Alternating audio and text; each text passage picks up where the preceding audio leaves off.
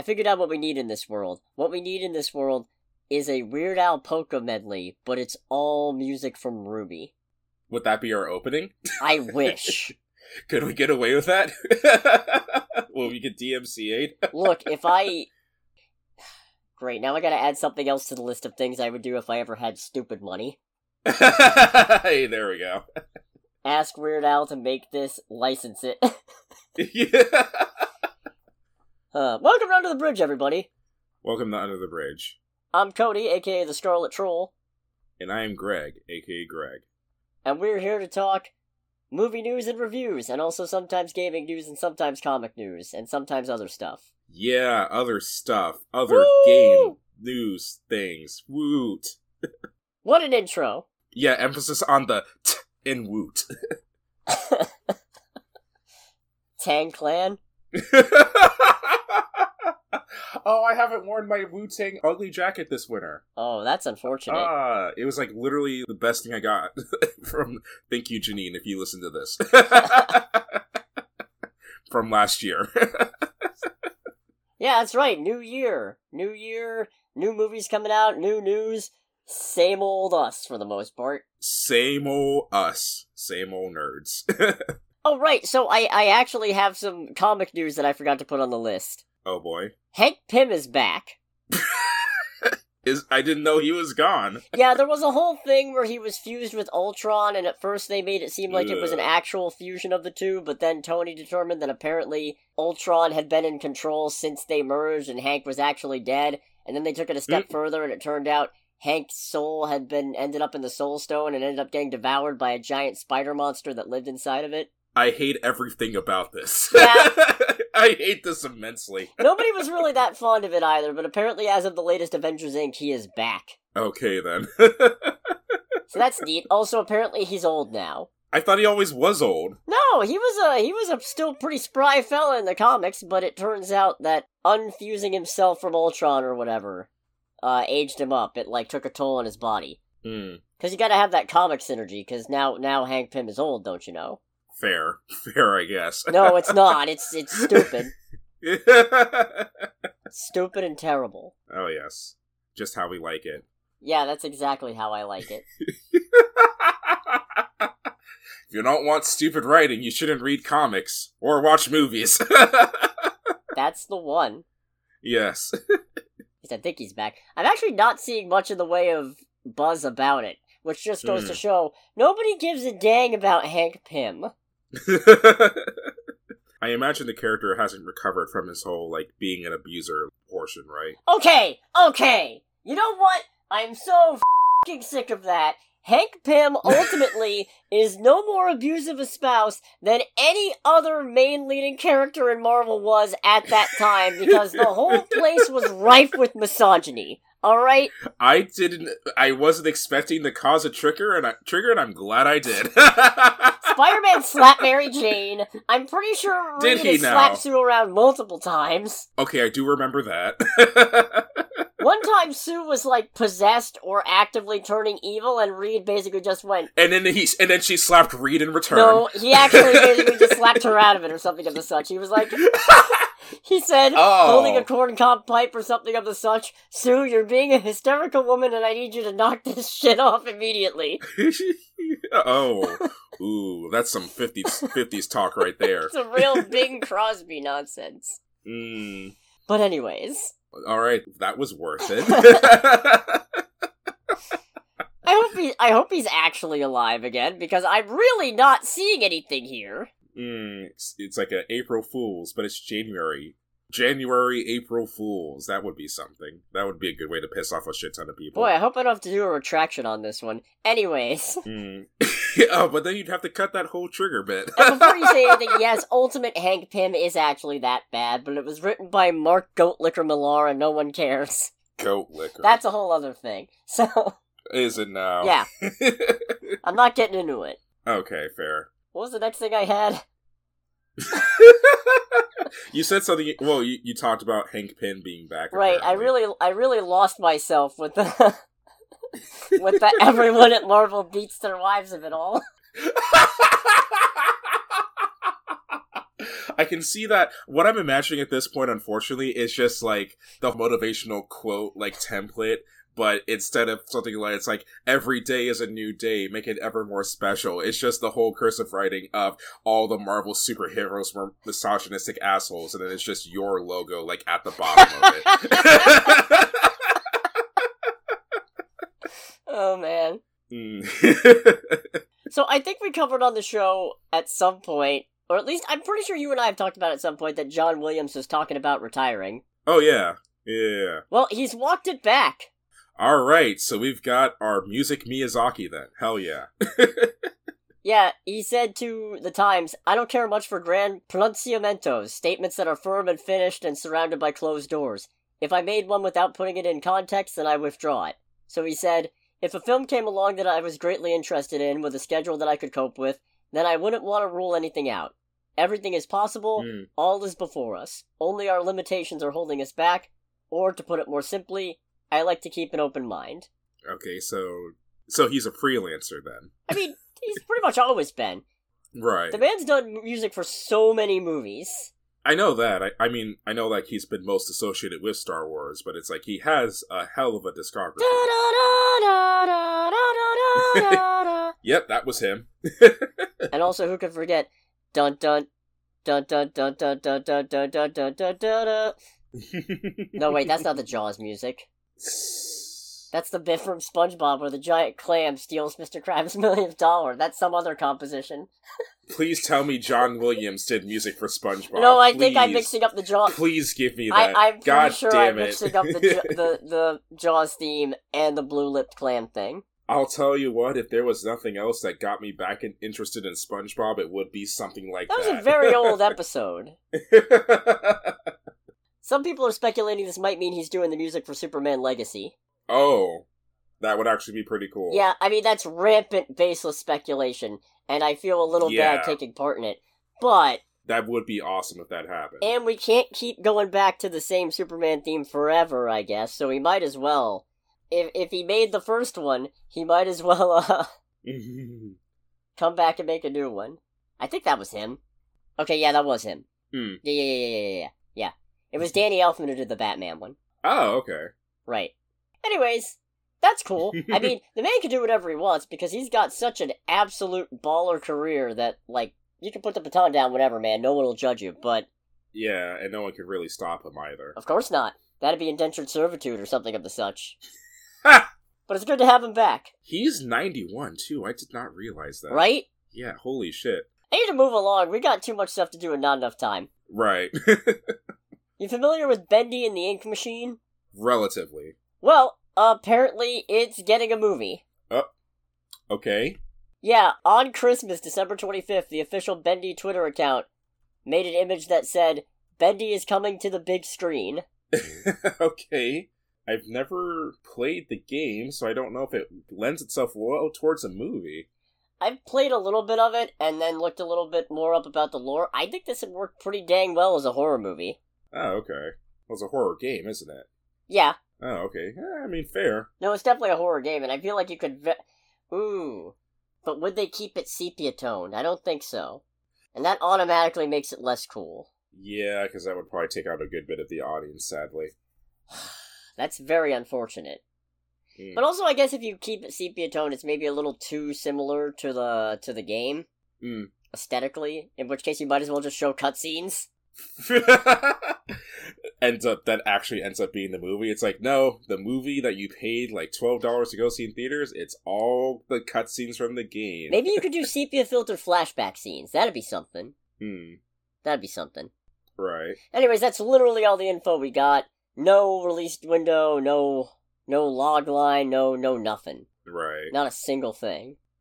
I mean, I assume it's about the game, but, you know. Oh, yeah. Or at least taking place within the universe of the game. Yeah. Even though I haven't seen it, I want to see it. Hopefully it's not like a Tetris situation where it's a movie about the making of the game. You could do worse. I haven't also seen Tetris, but you could do worse. Right. Since there's a lot of send-ups of Disney in there, maybe it'll keep them from jumping on the bandwagon of making Steamboat Willie-themed horror stuff, because as of today, the day of recording, January 1st, 2024, Steamboat Willie, and with it the original appearance of Mickey Mouse, is now in the public domain. Oh, this is going to be magical. This is going to be awful. I mean, that too. That very much so. And Disney is probably looking at this being like, oh god, what have we allowed? What have we not been able to stop? Yes, I mean, granted, I am completely okay with them not being able to stop it. Yeah, no, eventually things should go in the public domain. Yeah, but it's still one of those things where it's like, oh, this is going to be good. Right? There are some other things that are entering the public domain as well. Most notably the book House at Pooh Corner, which was the introduction of Tigger. You can see where this is going. I feel like we talked about it off the podcast, but wasn't it a thing of, like, the people who made Blood and Honey do want to make a sequel? They're just waiting for Tigger to be public domain? Apparently they've been working on it.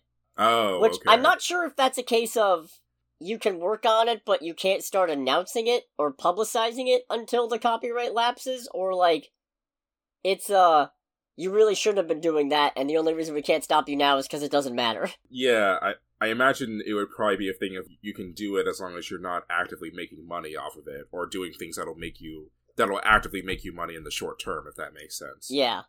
Also, Peter Pan, or The Boy Who Wouldn't Grow Up, is also now in the public domain. Oh, no. Which is presumably going to be the basis for that Peter Pan Neverland Nightmare film. Oh. Oh, that might... Alright, I can think of much more cursed things happening with Peter Pan than Steamboat Willie Mickey Mouse. Okay, remember, it's just the book. They don't have that design for Tinkerbell. Oh, they don't? No. This is the book going into public domain, not the Disney movie. Okay, cool. Yeah, Never mind. No, then. The Disney movie still has a ways to go, don't you worry. Like that's going to stop anyone anyway. Oh, of course not. It's just, again, they'll still make their depraved shit. They just can't make money off of it. Unless it's parody. True. That is true. I almost said something and then decided it was better to keep my mouth shut, so I'm gonna. Just gonna mosey on. I'm gonna. Here's some old news that somehow I missed from a couple of weeks ago.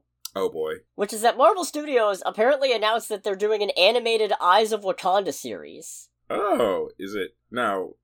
just based on the title, I'm assuming, is it something where it's, like, based on people who just live in Wakanda, not necessarily the Black Panther himself? Well, we did get a logline, and the logline is, throughout Wakandan history, brave warriors have been tasked to travel the world retrieving dangerous vibranium artifacts. This is their story. Mm. Dun-dun! That's deeply ingrained, isn't it? Yes, it is. In middle and high school, I watched a lot of Law & Order SVU. So yeah, that is very much ingrained.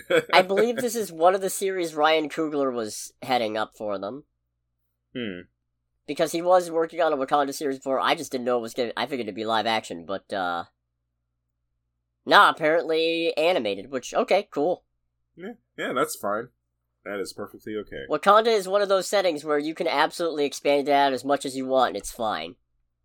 Because you made it so cool in the first movie, and then did a good job with it in the second one, where I still give a shit about all the characters, so, like, yeah, do whatever. Yeah, do what you want. You have got my trust and validation on that. Not so much on What If. Right. Which, in lieu of trailer time, we did get a sneak peek of Season 3, which is apparently coming soon. According to the thing. Right.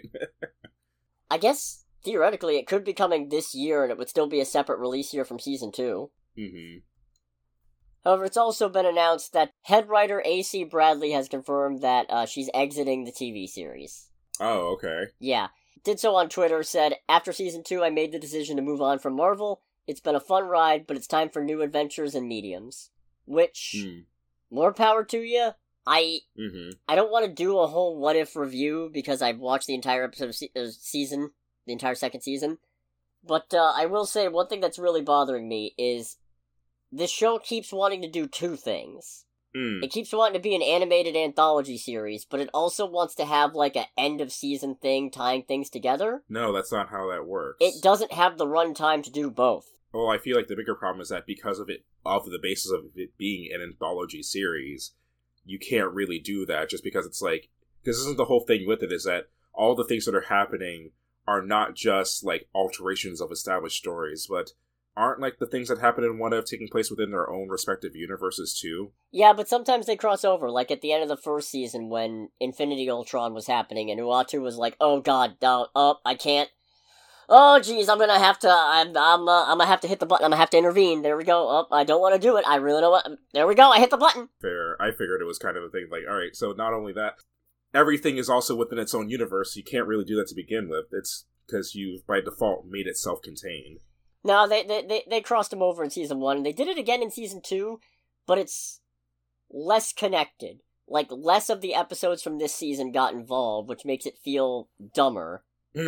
And also, and I will say, for the most part, on the whole, I like this season more, but man, the ending was just stuff and things happening with no rhyme or reason and just catch up, loser. I prefer honey mustard. I'm sorry. Why am I like this? No, that was fantastic.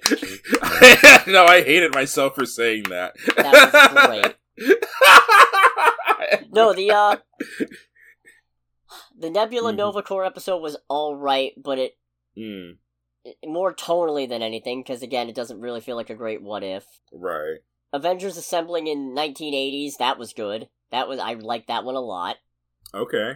Avengers Die Hard, not great. Like, it's okay, but it also doesn't really feel like a What If. It just feels like something that could have happened, like, in the main timeline that I'm sad we didn't get. Did it happen on Christmas? Yeah! Okay, well, then it's perfect. The episode didn't come out on Christmas. Oh, okay, but it takes place during. It came out Christmas Eve, actually. Oh, okay. Fair enough. Episode 4 was literally just something from from season 1 that didn't get finished in time, so they bumped it into season 2. Oh, really? And it was also okay. It was an interesting meshing of things. Episode 5 was just the follow-up to Peggy Carter's story, and okay, I like Peggy Carter, and I like Haley Atwell, and I like Captain Carter, but what I will say, I really wish the Captain Carter appearances would shut the fuck up about Steve. Except for Multiverse of Madness, all of her appearances either heavily involve Steve, or Steve somehow informs the character decisions, like somebody's using, like, wouldn't you do this to be with Steve again as leverage? And it's like, guys, shut the fuck up. I was sick of this ship when Endgame rolled around.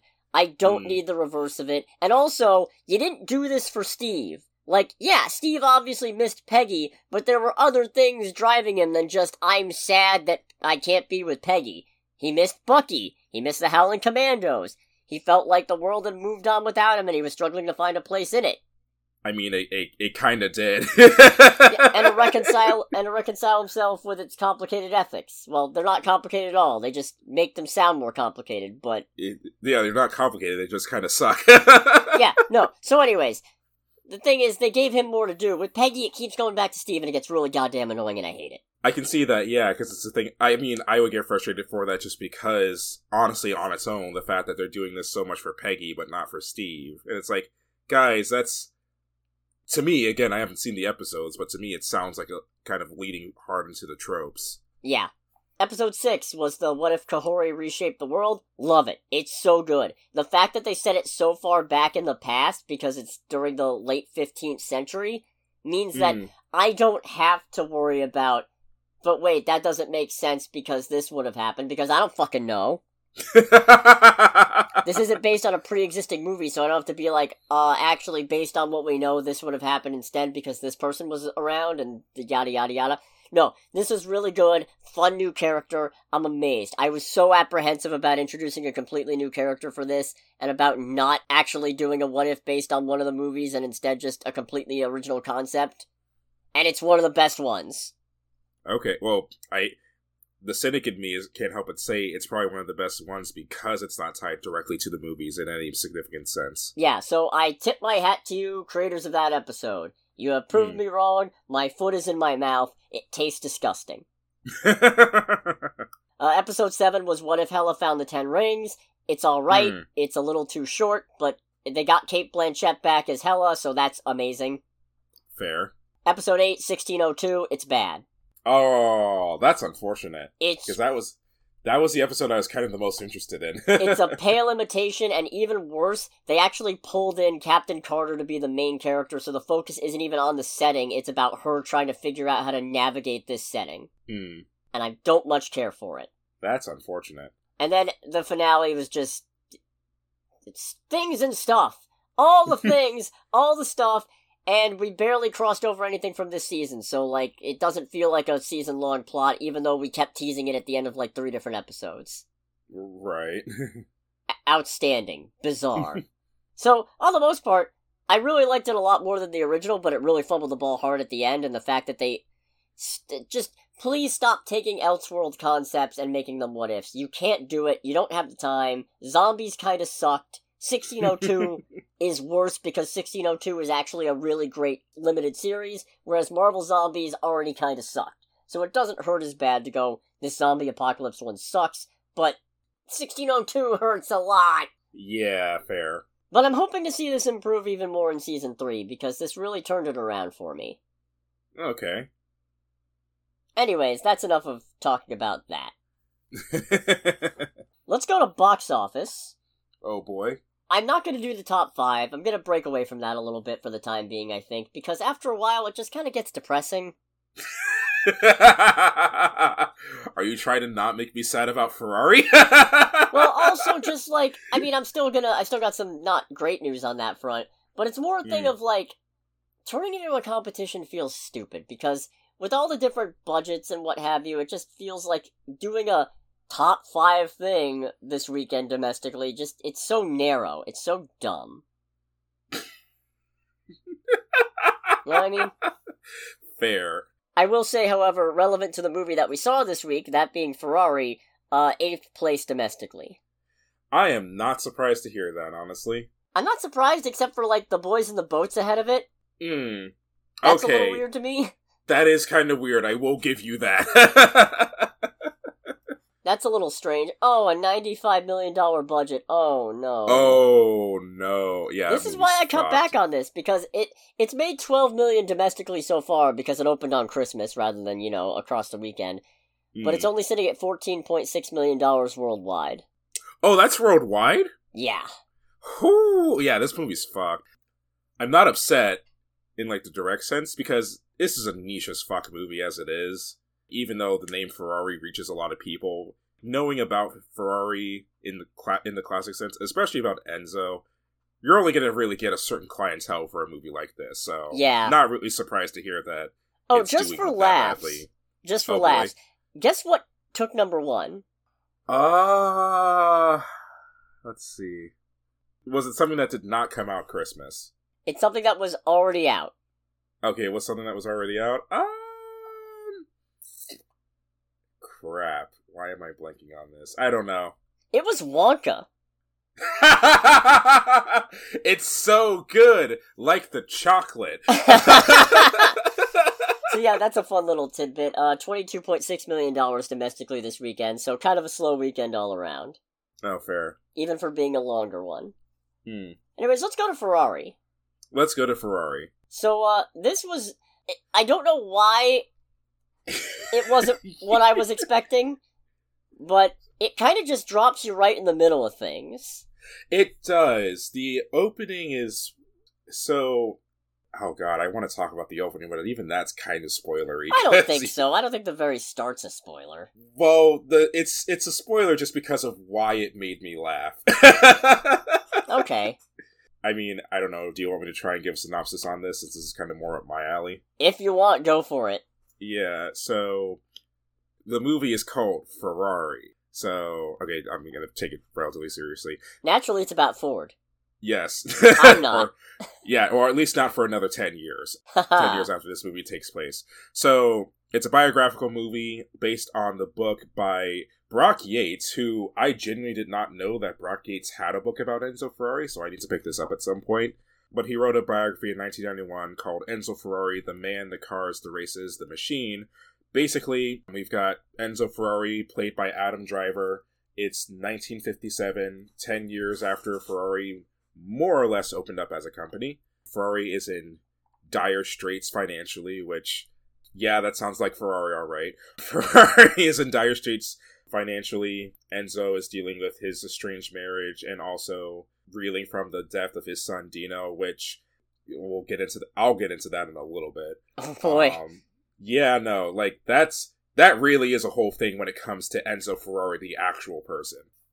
And through all this, he's trying to run his car company. He's struggling with the idea of like trying to go racing, but also being really bad with money.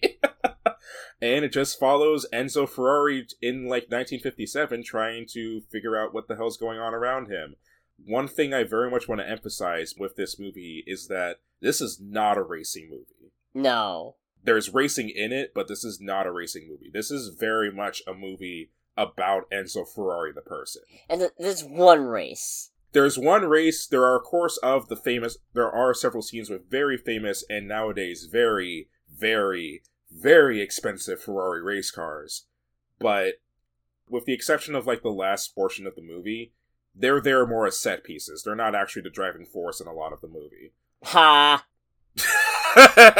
Would you believe me if I said that was completely by accident? I would. Well done. Oh, that's right. Oh, wait, that's right.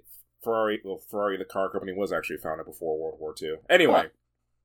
Yeah, 1939, apparently. Oh, yeah, right. That's why that's why Enzo signed the thing over to Laura. Yes, it was. Yeah. So, in a very general sense, I can't decide if I like this movie, and I know that's weird coming from me, the car person. Because I do not hate this movie at all.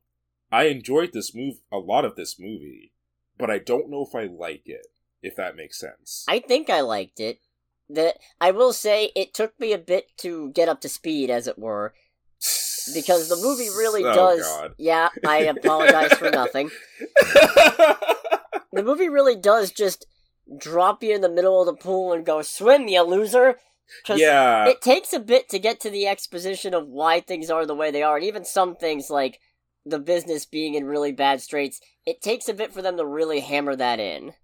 Yeah, literally, the way the movie starts, it starts with footage of Enzo Ferrari racing in the pre-war era, and then literally jumps to some text saying, oh, this is Ferrari, it's 1957 in Modena, Italy, start the movie. It's like, oh, okay. Get in, loser, we're making Ferrari! Yeah, and it's like, it's introed with Penelope Cruz playing Laura Ferrari being really mad at him. Enzo... Well, this all happens like the first 5 minutes, so I don't think this part is too bad to talk about. Enzo dealing with Laura being very mad at him, going to visit Dino, and it just kind of goes off from there. Him driving to work, which is weird. It just felt like really out of place.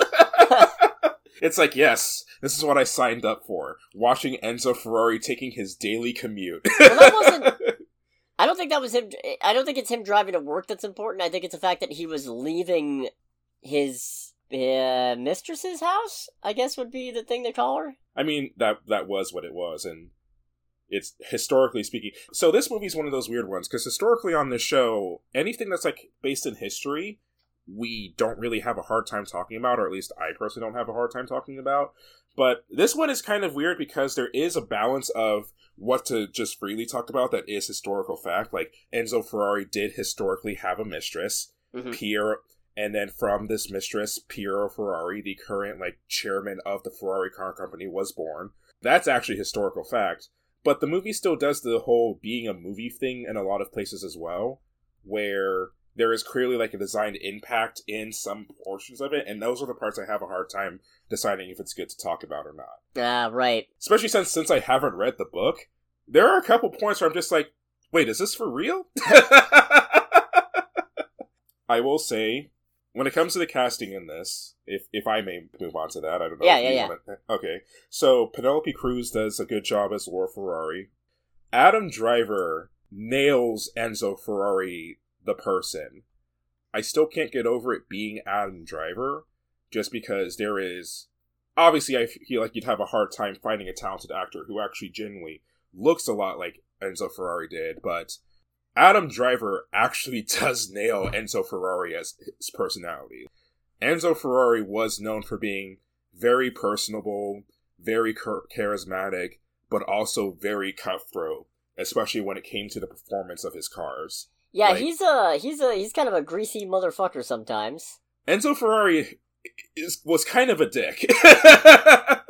Like, he was known historically for being a bit of an asshole, but the only thing on the man's mind was racing. Mm. There's a bit in later on in the movie, and I think this is fine to talk about because this is actually something that's genuinely known about Enzo Ferrari. There's discussion of him printing out more road cars for people to buy, and he doesn't give a fuck about that, because to him, the only reason he made road cars at that point was to fund his race team. Right. Isn't it a comparison with Maserati or something where he says, they race to sell cars, I sell cars to race? Yeah, exactly. And that's not something that was just made up. That was Enzo Ferrari's thought process. And it was actually a thing where the reason why, and kind of to tie a thing into this, the reason why Lamborghini as a car company exists is because Ferruccio Lamborghini actually bought one of Enzo Ferrari's cars, but Ferrari's cars at the time were not known for being particularly reliable. But the thing is that Enzo Ferrari did not give a fuck about that. Because, again, his whole thing was, I am only selling these cars so I can fund my race teams. All right. To kind of cut a long story short there, Ferruccio Lamborghini, who was a tractor maker and an engineer, went to Ferrari, told him, hey, your car's broken. If you did this, this, and this, it would actually be really good. And Enzo Ferrari basically told him to go fuck himself. And Lamborghini, the car company as we know it, was born. Oh, wow. Yeah. It's kind of a real Nintendo PlayStation scenario. Yeah, if I remember right, the thing that Ferrari said to Ferruccio was, go back to playing with your tractors or something like that. Oof. Yeah, so... No, this is a very well-acted movie. Adam Driver does a good job as Enzo, but it still feels like a weird choice to me that you got him specifically to play Enzo Ferrari specifically at this point in his life. Yeah. I don't know, as mean as it is to say, Enzo Ferrari never really aged well at any point in his life. So, as mean as it is to say, there's kind of moments where I'm just like, okay, no, Adam Driver is actually way too fucking handsome for this right now. Right? Yeah. I mean, I guess, in theory, you gotta keep him attractive enough to justify the on-again, off-again thing with Laura, and the on-again, off-again thing with Lena. Because I mean, he's a shit human being when it comes to those two things. Like, there are points where when Laura's doing the things that she's doing, partly behind his back, I'm like, oh, that's pretty shit. And then I remember, oh right, he's an asshole. Never mind. Yeah, no, Laura. It again, kind of historically known. Enzo Ferrari's relationship with Laura was not great. Ah. He did leave the company, a lot of the finances of the company to her. I think it was, if I remember right, I think it was talked about in the movie. It was a thing of, because Enzo Ferrari did serve in the Italian military during World War II. I want to say he was, a mechanic in the Italian Air Force, if I remember correctly. He said something like, Mussolini was about to arrest me, so I had to make sure they didn't get the company. Yeah, it's... Oh, God. God, Italy during World War II is just such a fascinating clusterfuck. It's the best way I can describe it. But no, there was a real risk of Enzo Ferrari being arrested by either the fascist Italian authorities or the liberated Italian authorities. Because from what I remember, Mussolini's regime didn't really like him. And when Mussolini's regime was dropped, the democratic regime that took over at that point was like, well, you were with the Italian military, and we don't like you, so... sort of a French Revolution thing going on. Yeah, sort of a French Revolution / Ferdinand Porsche thing going on. I don't get it. Fair. But yeah, so his relationship with Laura is very strange, but the thing about it, too... And this kind of ties a little bit into one of the later plot points. And I genuinely did not know this, and this is completely fucking wild to me. They did not get divorced at any point in their marriage. Wow. And a big reason for that was because divorce was illegal in Italy until 1975. Yeah, that is completely... That when I learned, I was just like, that is completely fucking wild. I'm flabbergasted. Yeah. Because, like, when she went to the whole... Well, no, actually, that does kind of get away a little bit of the movie, so don't worry about that. But yeah, all the actors do a great job. I think I like it more for the fact that it isn't very heavily car/racing-based, so I'm a little more invested in the drama. Yeah, so the thing about that is that, honestly, that is kind of one of the best parts in the movie, as it should be, because, again, this is very clearly a movie about Enzo Ferrari. This is not a movie about him going racing, per se. But some of it is kind of... doesn't fall flat for me. This movie, once again, wins an award for awkward as fuck sex scene. Yeah. Which, I am not one to comment on movie sex scenes because I am not at all a writer and I don't know, like, what goes into writing a sex scene in a movie. But I'd still be like, no, this isn't it, dog. Presumably intentionally so, because it was kickstarted by something that I would not have expected to have kickstarted it. Yeah. Like... I wish I remember what it was, but I barely took any notes here. That's fair. I don't even remember what it was what it was that was the catalyst for it all, but part of my brain was going, it's like, I think they're hate fucking. Are they hate fucking? I think they're hate fucking. Why did I write perpetual twilight of failure? I mean... it's a good quote, I just don't remember who said it or why. No, you really get a feel for how he is an asshole who wants things done a particular way and how it doesn't necessarily come back to bite him, but it does impact people around him, and how there's clearly some guilt there, but not enough to change it. Oh, yeah. So, one of the themes in the movie, or one of the things shown, and believe me, we'll definitely get into it later on, or at least I will, is the danger of racing at this point. Oh, yeah. Because this is 1957, like... I could not begin to express...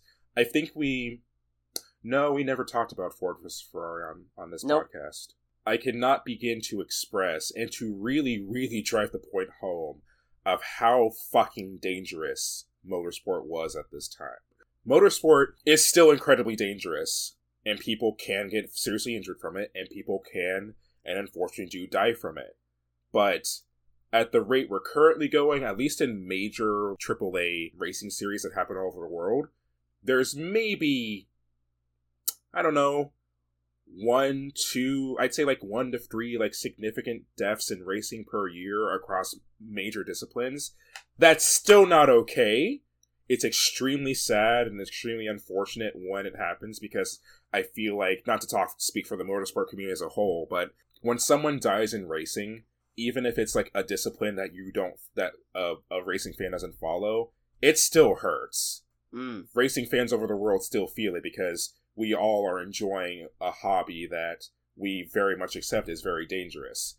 At this point in time, people were, like, literally dying every other race. Oof. Like, it was, oh God almighty. I think it was Sterling Moss, who does show up in this movie.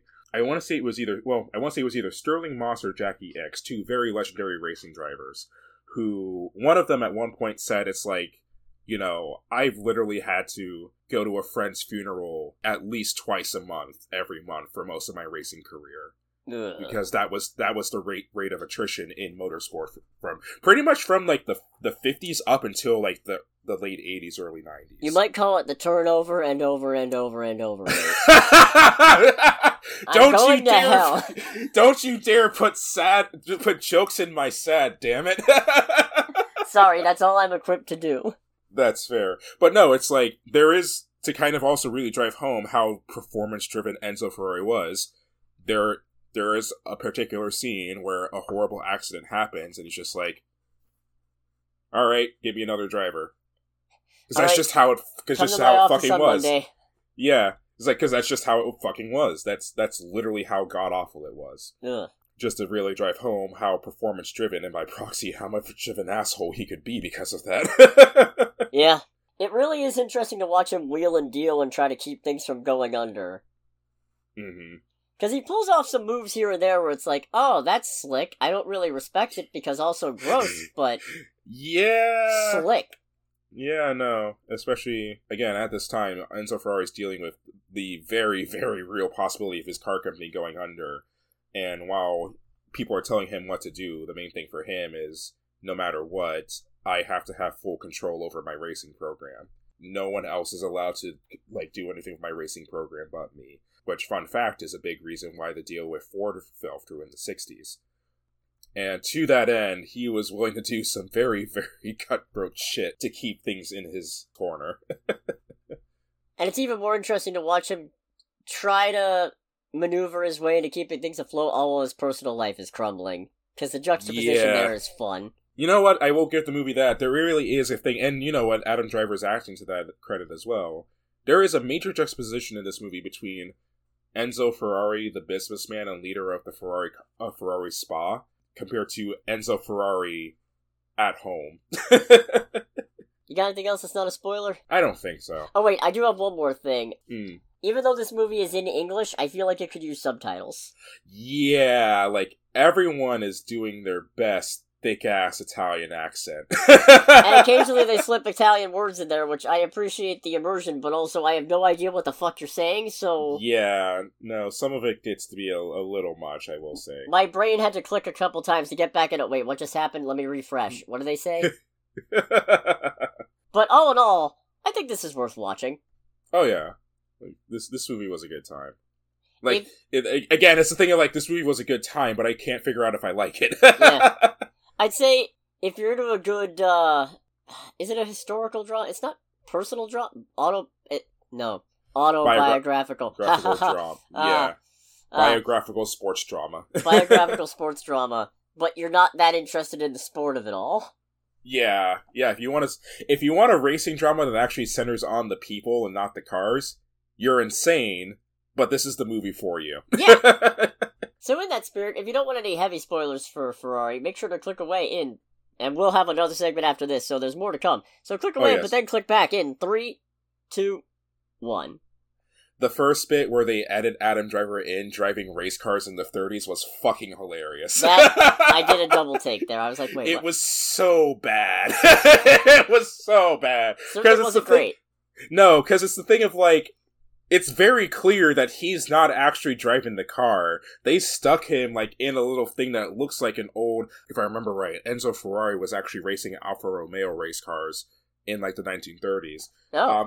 They stuffed him in a little Alfa Romeo lookalike car and just kind of played footage. And what's funny is that some of it I recognize, because some of it was footage of Enzo Ferrari when he was a race car driver. And it's just, like... I just started laughing because it's like, nah, this looks bad. This looks really fucking bad. The fact that also at the beginning, Laura basically doesn't shoot him, but shoots at him. Yeah. Not even shoots at him, but shoots in a way like, shoots closer to him than you should at any human being that you aren't prepared to kill.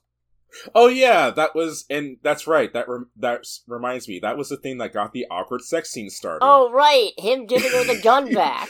Yeah, and he's like, I got your gun right here. He didn't actually say that, right? He didn't actually say that. No, he did not say that, okay, but I was just like, is that the implication that's going on here? I don't know what's happening. This is weird. Oh god, no, that was so fucking funny, because again, I'm pretty sure some of it was like, kind of a redoing of actual footage of Enzo. It's like they tried to do the intro to Renfield, but not as well. Yeah. The example of him trying to keep things afloat by manipulation that stuck with me was him talking to that one guy in the press and going, I need you to write an article saying that we've been talking with Ford about some kind of business deal. Tell them that I categorically have denied it. Do you deny it? Of course I deny it. Categorically I deny it. No, when that bit happened, I was like, yep, that's Enzo Ferrari. That is very much Enzo Ferrari. And turns it around to that other guy calling him during the big race and going, why did you come to me on this one? Look, just don't go to Ford. Don't go to Ford. It's like, you tricky bastard. That's kind of how the talks between... Because Fiat did end up buying Ferrari. Ah. And that was kind of how it started. Again, the big part of that, too, was that one of the stipulations for that was that Fiat let Enzo still have complete control over his motorsports programs. Right. But yeah, no, that was kind of funny. The whole shooting bit, yeah, that was weird. That was really weird. I kind of liked it, though. Yeah, it was kind of fun, but it's also thinking, like, why is this happening? And did you make sure that there was nobody else on the other side of that wall? Oh yeah, somebody else might have died. Yeah. one of the central themes in this movie, and a regular thing that's comes up as a point of contention between Laura and Enzo, is Alfredo Ferrari, nicknamed Dino. He was their only son, and he died at age 24 from muscular dystrophy. And Dino's death really, like, put a number on the two of them, especially Enzo. It was very well known that when Dino passed away, it had a very, very heavy toll on Enzo Ferrari. It was actually a thing where Ferrari actually made a separate series of cars called, like, the Dinos, in both, like, engines and cars, because they were much smaller cars than what he normally made, and so it's like, oh, I'll name it after my son. So if the person that you named your cars after that you love just, like, ups and dies at a very young age, that's going to understandably cause, like, some emotional distress. Yeah. And it's a regular fighting point, because during the whole thing, like, because at this point, Ferrari, who, by the way, Enzo Ferrari at this point is 59 years old. Again, the whole thing of, like, no, Adam Driver, you're actually too Enzo to be, or you're too handsome to be playing Enzo at this point in his life. Again, I think that's to justify the drama, because and to keep him looking vaguely sympathetic, because otherwise it'd be like, nah, you're an asshole, man. Yeah, you're just old and a dick. You're old and, like, a dick, and how'd you land Penelope Cruz in the first place? Hell yeah. But yeah, no, like, Enzo Ferrari was very much loaded, at this point. In the movie, it's talked about how he got, like, he promised Laura that he would do everything he could to make sure that Dino didn't pass. He, like, put him in the best hospital in Italy, gave him the best doctors, the best medicine, like, literally anything that a person could reasonably do at that time with shit tons of money, and it didn't do anything.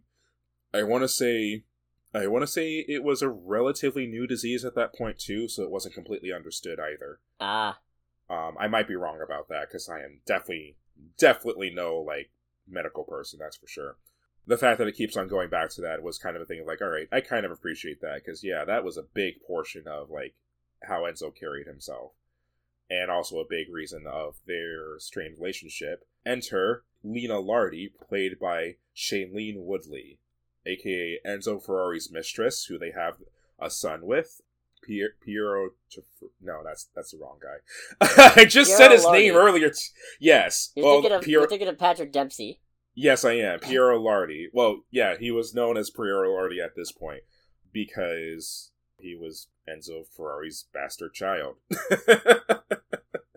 And yeah, that was a big deal because with it as well, one of the things to kind of really also emphasize the whole deal of, you know, divorce being illegal at this point, one of the talking points in the movie is figuring out if Piero is going to be named Lardy or Ferrari. And one of the stipulations that Laura gave Enzo when it came to moving over her shares of the company to Enzo was that Piero could not be named Ferrari while she was still alive. Technically, it wasn't a condition. Technically, it was a wish. But it was phrased in such a way that it was probably a condition. I'm not sure. The ending's a little ambiguous for when you don't know what actually happened, which I don't. Yeah, no. So, the long and short of it, and I'm pulling from actually, like, what happened later on, like, from what happened in real life, Laura lived until 1978, I believe. She died in either 78 or 75, I don't remember. Oh yeah, she died in 1978. But during that time, in 1990 rather, Piero changed his name from Piero Lardy to Piero Ferrari. And just to kind of drive home the thing, like, alright, yeah, I can be a Ferrari now. Even though he was always tied to the company during his adult life. Like, he worked in Ferrari, he worked in their motorsports department, and then in their marketing department. He was, like, he like, worked every single portion of the car company. So one of the things for Ferrari in this movie is that in order for his company not to go completely under and to attract investors, he has to win the Mille Miglia, which was a real race. It was a 1,000-mile race across a lot of Italy. And Patrick Dempsey's character was the real winner. And Patrick Dempsey's character was the real winner, Mr. Silver Fox and all. Just finished killing people in a John Carver mask, and here he is. However you pronounce it. You know what? It's one of those things where when it was mentioned that Patrick Dempsey was in this, it's like, okay, no, that's fitting, because Patrick Dempsey loves racing. Right. He owns a professional racing team, and he actually used to race in the 24 Hours of Le Mans himself. Oh, wow. So, yeah, one of the other key players in this is a gentleman named Portago. De Portago. Yeah, De Portago, who was a monumental playboy. Oh, really? Oh, yeah. All right. Yeah, like, he I Had Sex by the Lonely Island was written for him. So. What? Yeah, well, it wasn't literally, but if you were to put a person, if you were to put a person to the song, it would be this fucker. I thought you were saying the Lonely Island like dedicated the song to a positive Portago, and I was about to lose my shit. Yeah, actually, before I keep on getting in, because I feel like I'm rambling too much. What was there any spoiler stuff you wanted to mention first? No, I was just gonna get into this race because there's a bit that apparently didn't shake you up, but it got me. Oh, yeah, there's a... Tying into racing safety at the time being abysmal. Yeah, there's a, So, jumping ahead quite a bit. Because, especially since the unfortunate thing about this movie is that since a lot of it is a historical drama, and kind of a slow one at that, all the things that happened before the actual racing, while still kind of fun to watch, is not exactly fun to talk about. Nah. But yeah, they're actually in the Mille Miglia. And, which I could get into a whole thing about how that race worked and how fucking disastrous that was. Because it was all on public roads. It was a road rally. It was a 1,000-mile road rally on all public roads. Jesus. And, again, really, really need to emphasize that safety in racing at this point was actually non-existent. And that's shown in this movie, because this movie has, by far and away, one of the most visceral crash scenes I've ever seen in my life. Yeah. And I didn't know it was coming because I had no idea what happened. So there's a whole bit with this family getting up from the table and the kids running outside to go watch the race as people were driving by. I didn't think anything about it. Driving by their house. Yeah. Really want to emphasize that. Yeah. Like, and no barriers or anything because 50s. Yeah. And De Portago's, you know, he's ahead. He was in the lead, right? He was leading the pack at that point, yeah. He's in the lead, and he's feeling good. He's been warned about the tires are wearing out or something similar, but he's like, no, it'll be good, it'll be fine. Mm-hmm. And then he hits something in the road. He hits, like, a busted-up reflector in the road. That's what it was. And his tire ends up getting cut, and the car goes careening out of control, launches into the fucking air, bounces off a telephone pole, and ends up rolling through the crowd, and it was horrifying. Yeah, and first and foremost, as god-awful as it is, that actually happened. Like, Jesus. That was how that... This race was the last Mille Miglia, and that crash was a big reason why. No, so, like, literally what happens that the way the movie does it, which is, honestly, from a movie-making standpoint, is fucking magical. They...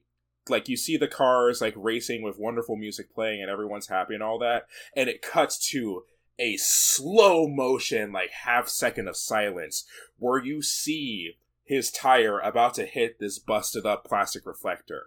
And I remember saying, oh, no. The theater went quiet. The theater went completely quiet. Because you knew what was coming, because... He was going, like, in the actual race when that happened, he was going 150 miles an hour on that road. Ugh. Yeah, so hits the busted up reflector, immediately cuts up his tire, car goes careening all over the place, and then just, like, flies in the air, ejects him from the car, and just obliterates the crowd of people on the road. And none of it is in slow motion. Like, it's all in, like, real time, or at least as close to real time speed as it is, because it's, like, the scene is also CGI, and it is upfront and personal. Like, you literally see these people just get, like, mowed down to the ground, and once the crash settles down, you see all of the aftermath of it, of, like, a disembodied hand, a guy's been bisected. Yeah, Portago himself was bisected. Oh, that was him, shit. Yeah, that was him. He was actually bisected. They actually, when I read up on it, they actually kind of toned it down a little bit for the movie because, believe it or not, because not only was he bisected, he was mangled, and the top half of his body was actually underneath the car. So they actually toned it down for the movie, believe it or not. But yeah, like, 9 people died, including 5 children, which caused the police and the media to immediately go after Enzo Ferrari. He ends up cleared once it's determined that the tire got cut up by that busted reflector, but it is a source of very heavy conflict near the end of the movie. Oh, yeah. Although there was a line that got me where he was talking about the racers, everybody who gets in one of these cars knows the risks, the families don't, and I was just like, They were that bad at this that they didn't bother to tell people, hey, maybe don't, like, stand next to the road because this is, Oh, yeah. God damn it. Yep. Yeah, what a shit show. No, it was god-awful. It's the thing of the way I look at it, not to make excuses for it, but it's the thing of, like, safety standards weren't non-existent in the 50s because they didn't care. Safety standards were non-existent in the 50s because that's the best they had. Ah. Yeah. And all right. Yeah, like, these cars didn't have seatbelts. The cars didn't have seatbelts. Drivers did not have, like, you know, fireproof suits or anything. There wasn't anything like Armco or any of the impact-absorbing walls that, like, a lot of modern racetracks have. Modern rally races, like, what the Mille Miglia is a rally race. Modern rally races actually have it where crowds cannot get over a certain part or get to a certain distance near the road. Makes sense. And if they do, and the officials see it, the stage of that rally is actually canceled. Oh, wow. Yeah, like, they do not fuck around with that. Yep. So, yeah, but, like, safety in that period was non-existent. And I wish I could say that was the worst car crash of the 1950s as far as number of people killed, but it's not. Ooh. Not by a long shot. Anyone who knows a lot about, like, the 24 Hours of Le Mans at this period knows what I'm referencing.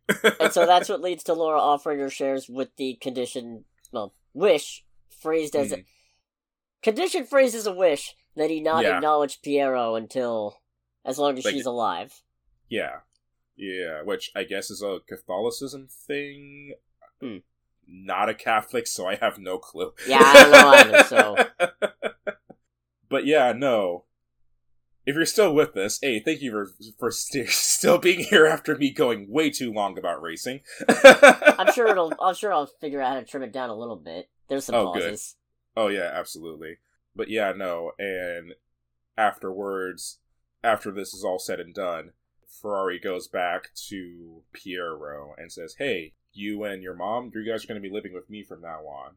And one of the things, and honestly, it took me a little bit, like, I realized what they were getting at, but to both the movie's credit and its detriment, it kind of flies over the radar. One of the things that Piero is constantly asking for in this movie is an autograph from Portago. And when Enzo tells him, hey, we're going to be going somewhere else, Piero asks, is the TC reception better where we're going? And he's like, yes, it's much better, which is supposed to be the sign that Piero doesn't know that Portago died. Oh. Yeah. Shoot. Yeah, and it's like, oh, that's neat, but that is actually really easy to miss, because it's a fucking 10-year-old asking about TV reception. Makes that autograph a lot more valuable, though. Just saying. Oh, yeah. It's like, my son, my bastard child, has his last autograph. I think that was the main stuff I had. Yeah, and again, this is the thing that, oh my, this is why I'm still figuring out. So, I'm going to get this movie. I'm actually going to get a physical of this movie, because how could I not? Right. But, I don't know. It feels weird, because normally for when I go and see a movie, it's like, I'll either like it or dislike it, and that usually mirrors my experience watching it, too. I think if it's not the first time, it's the first time in a very long time where I've seen a movie, enjoyed watching the movie, but can't actually say if I liked it or not. Fair. And it's kind of a weird feeling. I don't know if you've ever had that. Yeah, it's weird to be on the fence about a thing and go, yeah, I guess, but also, but then again, on the other hand... Yeah, that's literally been me since we've seen this movie. I, on the other hand, liked it well enough. Definitely not one of my favorites, but it's a solid drama. Oh yeah, like, I would still very much say it's worth seeing, especially if you've got nothing else. You get to see Adam Driver being, like, a horrifically handsome 60-year-old Italian man. Didn't know I wanted that, but apparently I did.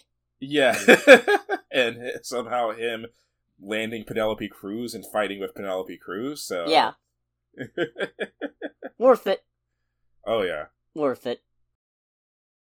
With 2023 having come and gone, it's time to take a look back at our favorite films of the year. Yes. I don't have I got nothing better. Else. Yes, I don't have a better segue than that. I would have made a jingle, but this happens once a year, so what's the point, you know? Right. Anyways. Yeah, like, do you want to intro with yours, or... Yeah, I get... Let's alternate. Because you actually have an order. I do not. Mine is in no discernible order. And I acknowledge that's kind of a problem. You know what? That actually seems like an idea. I'll start with my number 10, and, you know what? Yeah, you know what? Let's just, I'll try and figure out which one would be my number 10. And if not, it's fine. Like, if something I have is on your list, we could talk about it at the same time, since mine's ordered and yours isn't. Fair. So, my number 10, and I think this list is... The top five are all very what you'd expect, probably. They're kind of basic. I feel like the back five is where it gets interesting. Okay. Because my number 10 is Last Voyage of the Demeter. Really? It's still hung on there. I just... I like a lot of things this did. I'm genuinely shocked by that. The only real problems I have with it are at the very start, and then the movie goes a long way towards making up for it. Hmm. It's really well done as a claustrophobic bottle episode of a movie where it all mostly takes place in one location. Mm-hmm. The pacing is good. I like the characters. I'm invested in what happens. Right. They held off on doing a stupid fucking big universe tease. I mean, there's a little bit of a sequel bait, but not nearly as bad as I thought there would be. Right.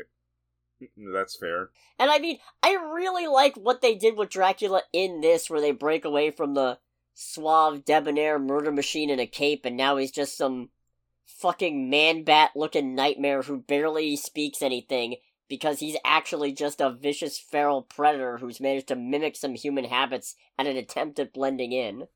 He's gone from suave murder machine to actually, like, caveman murder machine. He is Batman the murder machine. Yeah, exactly. Oh, man. Dark Knight's Metal certainly was a choice. Oh, yeah. No, I like this movie a lot. I am kind of astounded it's still on here, and part of that's because I'm biased in favor of Dracula horror movies, but... Fair. No, this is still up there for me. Alright. So... Oh, this feels... So, you know what's unfortunate is that I'm still sticking with what I would absolutely say is my number 10, but it feels insulting given that Last Voyage is the meter, because my number 10 is Gran Turismo. What the fuck? Yes. No shame. I'm trying not to judge, but what the hell? Because... And it's largely because... Everyone who's watched this show or listened to this show knows how much I shit-talk this movie, and I still feel very justified in initially shit-talking this movie. I don't think it was out of place at all, but I was astounded that not only did this movie, or at least for me personally, I want to very much emphasize this is for me personally, because I recognize, objectively, this is a very flawed movie. Not only did I not completely hate this movie and totally write it off, but I actually ended up liking it and overall having a very, very good time with it. All right, that's fair. And that is the only reason it's my number 10. It completely blew me away how not completely shit this movie was. That is some fake praise, but I get it. Yeah, because it's the thing of, like, I'm trying to give praise, but I'm also trying to be real at the same time. Because objectively speaking, this movie is very flawed. If you're someone who actually knows about racing and motorsport, this movie is horrifically frustrating. But yeah, like, they actually did a good job of making Gran Turismo. Well, they didn't really make Gran Turismo into a competent movie. They used Gran Turismo as a vehicle for the movie. Yeah. And, you know, most people in it are fun to watch. David Harbour is amazing as always, playing a fake real race car driver. It's like, what? It's just like, again, you in the theater is like, what do you think is going on? It's like, oh, I think he killed a guy. Is he an actual driver? Oh, God, no. What? I was I think I was pretty incensed by that, but I don't actually remember. Oh no, you were just like, are you fucking serious? You had very much the are you fucking serious face going. Nice. But yeah, no, the racing itself, even though a lot of the frustration was also located in that, the racing itself was genuinely very good as far as the racing scenes. The sound design of those racing scenes was actually fucking amazing. Just the turnaround that this movie gave me is what was why it's number 10. Oh, that's fair. I mean, to be 100% fair, and I should have gotten on you for it, because it is a favorite list, it's not a best, because there is a difference. Yeah. And I mean, case in point, my number 9, I definitely don't think would make a best of list, but it's still one of my favorites, because that is Joyride. Oh, That Joyride is an honorable mention for me. Fair. It was very close to making my list, too. Like, this is not a perfect movie by any stretch of the imagination. Oh, absolutely not. But it's pretty trashy, honestly. It's pretty fucking trashy, but you can make up for a lot by being really funny. And yeah. This movie does that. Yeah, you can make it for a lot by being really funny and having, like, personable characters that you at least kind of give a shit about, even if they do kind of shitty things. Deadeye was great. Deadeye was amazing. Just killing a chicken, getting hosed down after getting barfed on, just going, look at me! And I mean, they're all amazing in this. This is a good movie, and I'm really sad I haven't rewatched it since it was in theaters. I need to get it on physical at some point. But that considering some of the things that happened in this movie that came out wrong, but the point is aggressively funny. Way funnier than I was expecting, and I was already pretty interested from the trailers, but I like this one a lot. This is a good time. Definitely not making any best of lists, but oh god no. It is a favorite. I still want to try and show it at movie night at some point. Oh, absolutely. So for me, the next up on this, and I feel like /hope/promise/whatever that quality increases after this. I would say my number 9 is going to be, or at least my personal quality number 9 for me would be Mithrigan, aka Megan. Oh, okay. Yeah, I could not take this movie seriously at all, but that was also one of the fun things about it. Yeah, it's a living robotic doll going on a killing spree. That's pretty silly, but I like it. Yeah, like, even though it's silly as fuck and objectively kind of stupid, it's very well put together. The premise of it can be terrifying at certain points, especially as Megan is getting more and more intelligent. The kills in this movie are brutal as fuck, largely because, and I feel like, I'm glad a lot of movies don't do this, because I feel like if a lot of movies started doing this, it would get old very quickly. A lot of the kills are actually left completely to your imagination. Like, they of course give enough details to go, oh, this is horrific, but a lot of the kills, especially the more brutal kills, you don't actually see. You just see /hear the events of them happening and, like, the aftermath, but you don't actually see the kills take place, and that does a wonderful thing where your brain just can't help but fill in all the little nitty-gritty details that you're not seeing at that moment. And every time that happened, I thought it was, I don't want to say wonderful, given the context. But it was one of the, yeah, it's like, I like this, but also, ugh. Also, can't get over just not only how ridiculous the main auntie, I believe it was, she was taking care of her niece in this. Yeah. Terrible fake parent. Oh, terrible fake parent who just has, the movie's doing all this shit to take itself seriously and, like, take the threat seriously. And then when it gets to the part where she's trying to stop Megan, it's just like, enhance, zoom in, tape, bundle, BDSM the doll. It's just like, this is stupid. And this is making me like this movie even more. That one scene was just like, all right, I like this movie now. Now, Megan was a lot of fun. Yeah. So I would definitely put that as my number 9. All right. Solid pick. My number 8, and this is what makes it a me list, because I got both of Universal's Dracula movies from this year on here. It's Renfield. Okay, Renfield was going to be my 8 as well. Really? All right, cool. Yeah. No, this is, first of all, it is very funny, obviously. Mm-hmm. Two, oh, yeah. It's got Nicolas Cage as Dracula, which it couldn't not be on the list. It's like instant win just from that alone, even if it was horrifically hammed up at points. I like Aquafina in this, an actress I'm typically lukewarm on. Yeah. There are things I like her in, but there are also just as many things where I will roll my eyes and go, but why though? But this uses her really well. Dracula? Like, as in Count Dracula. President Dracula. Pulls John. Yes, Count Dracula. Yes, Count Dracula. Nicholas Hoult does a really good job selling Renfield as this pathetic, codependent person who absolutely shouldn't be listening to Dracula but keeps doing it anyway, and then actually making you root for him when he starts getting a spine. Some of the gags in here, like the welcome mat. Oh, the welcome mat joke is amazing. It's perfect. And I'm sad to say that I didn't initially realize it when we first went into the theater because it had been so long since I even... Like, the last time I read on Dracula proper was in high school. Right. So, when you were... I remember you were laughing your ass off, and the joke went completely over my head. And when you explained it to me, I was just like, oh, fuck me. I'm actually upset that I didn't get that in the moment. And, but then we rewatched it. It's like, all right, yeah, that's really good. Especially Redfield's just looking up and be like, shit. Yep. Bits where, like, he holds up the book about how to stand up for yourself, and Dracula's expecting a Bible, so he recoils, but he's like, wait, what?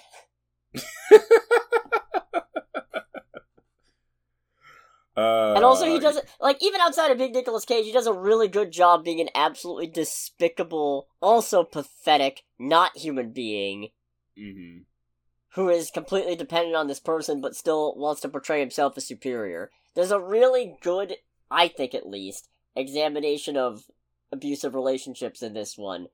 That just happens to be underscored by a bunch of really good vampire jokes. Right. Oh, and also Ben Schwartz is a drug-dealing crime boss son. I got a prescription for this shit! Do you know who the fuck I am? I'm Teddy fucking Lobo! You made it sound like Mickey Mouse. I mean, I'm Teddy Lobo! I can't match his high-pitched voice, like, oh, it's so... I'm in the public domain now! It's unfortunate because he does a wonderful job on his own in this movie. Like, he's genuinely great in this movie, but man, there are just so many scenes, especially scenes where he really gets into it without being on the screen, that it's just like, yeah, that's Sonic being a drug dealer. That's Sonic being a drug dealer, allying himself with Nicolas Cage Dracula. You know what his drug of choice is, right? Hmm. Oh, I was hoping you would say speed, and then I would say, actually, it's barbiturates, but... But oh well. Oh well. So that's both our number 8 covered, I guess. Yeah. Do you want to do your 7, or shall I? I'll go ahead with 7, because I doubt my 7's on your list. Because I don't think you... No, you didn't see it. My number 7 is When Evil Lurks. Okay. This was just a really good, unsettling... creepy, actually horrifying horror movie. And it was an interesting take on demonic possession where churches aren't really a thing anymore, so there's a science to it. You only get hints of what that science is, but it's an interesting approach. You feel like you're in a world that's already not dead, but dying. But you don't come to that realization right away. It's just kind of a malaise, a feeling that hangs over the entire thing, and as you get there, you start to realize, oh god, that's right, this is feeling like kind of a downer, actually. And it's pretty brutal. This is a pretty brutal fucking movie. Oh, okay. So all in all, fair. Yeah, I don't want to go too much into it, because A, it's been a minute, and B, I don't want to give too much away, and also C, it wasn't in English, so... Fair. Because it's been a minute, I only remember so much. But no, this was hands down my favorite actual horror movie this year. Okay. Yeah. Fair. So, for me then, I think if I had to pick my number 7, and I will say this number 7 is not very far removed from number 8. Okay. They're very, very close. Would probably be the D&D movie. Alright. Just honestly a really fun, really enjoyable movie. The cast was great. the thing I was expecting from this movie before I saw it is that it was really going to lean heavily into the D&D aspect. I was honestly expecting it to be a thing where it's like, oh no, these are actual, like, someone's characters, and we're going to get, like, cuts to, like, the people actually playing the game and all that.